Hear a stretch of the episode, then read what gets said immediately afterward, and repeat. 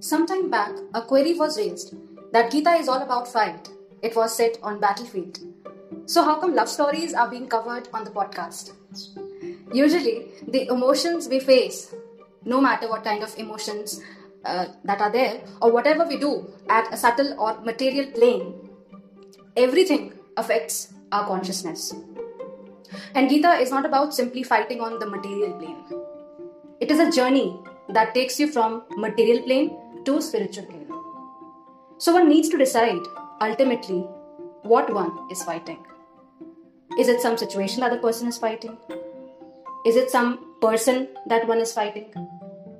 Is it some internal emotion that a person is fighting? What one is fighting, one needs to discover that also in life and in different situations of life. Ultimately, one needs to know oneself and be at peace. Peace comes when a person knows himself or herself.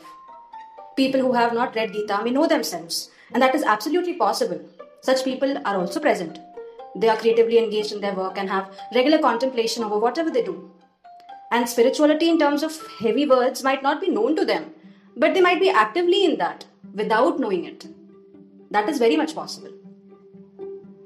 In these episodes, what we are trying to cover is different situations that we often see and face. A lot of us go through these in our daily lives. Important is to be at peace and to be able to take a decision in no matter what that situation be, while being in peace and bliss. That is why a person needs to have right framework of decision making to enact. Therein lies the secret of Bhagavad Gita. I'm thankful for the queries, thoughts that people post on comments or in other ways to tell what they like or dislike or what they feel in general about the episodes. I would welcome such feedbacks and queries that will help us grow collectively. This episode is brought to you by Vita for Women. Tia would constantly shout when we would take her to the roof. Whenever she would feel that it was sufficiently dark, she would never make an attempt to go upstairs. We always thought that this must be a child who has fear of darkness. That is why she's behaving like that. But only later, we understood her deep fear of darkness. A feeling of someone hiding to grasp her in its clutches. There was immense fear, and even then I used to feel that she was getting fearful unnecessarily. There was nothing that had happened that would make her be fearful. As her elder sister, I would witness her being an introvert all throughout, while I was completely opposite of her. Friends and family would ask us that how come the two people were so different and why don't I advise her on her fearful behavior? During childhood, we did not care so much really. It was not so important if someone was being in fear or not. It was a time that was passing away without much considering the fact that fear would impact a person very deep psychologically. Tia would sometimes shout even in the bathroom, and this led us to believe that perhaps she had some weird behavior instinct and we should consult some other elders in the family on this matter. Bhayat Ranad Uptaram. Mansante Tvam Maharathaha, Yesham Chatvam Bahumato, Bhutva Yasasi Laghavam. And the warrior chiefs who thought highly of you will now despise you, thinking that it was fear which drove you away from battle. Bhagavad Gita chapter 2, verse 35. Few important points to inference from the above verse. First, fear external, that which is perceived outside. Second, fear internal, that which is perceived inside. Let us see these aspects in Tia's case. When we felt that the four people in our house were not able to manage the situation, we discussed the matter with our uncle who used to stay in the hills that time. During vacation, when he came to visit us, he would take my younger sister for long walks in the street. They would talk about stories and how different storybooks talked about ghosts and ghostly experiences. Later, she would complain that she had ghostly dreams and sometimes even shouted in the night for no reason.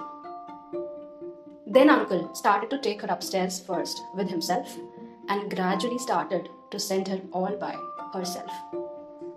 That time she was in class 4 and she could communicate transparently. She had a friendly relation with uncle, so he was able to communicate with her logically, posing questions and answering if she asked anything. How do you know there's ghost up there? Saw in a movie, uncle. I won't go up there. You also don't go. They would take us, make us into a curry and gulp away. How can you prove without seeing? Tell me, have you seen? No. So how can you say? But, uncle... Okay, do you mind me coming with you to see? Let's take a stick to beat it. This won't be enough. Should we call more people for help?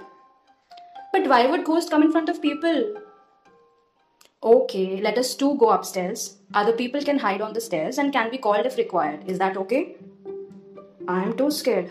I don't want all of you to be killed because of me. No worries, it cannot kill us.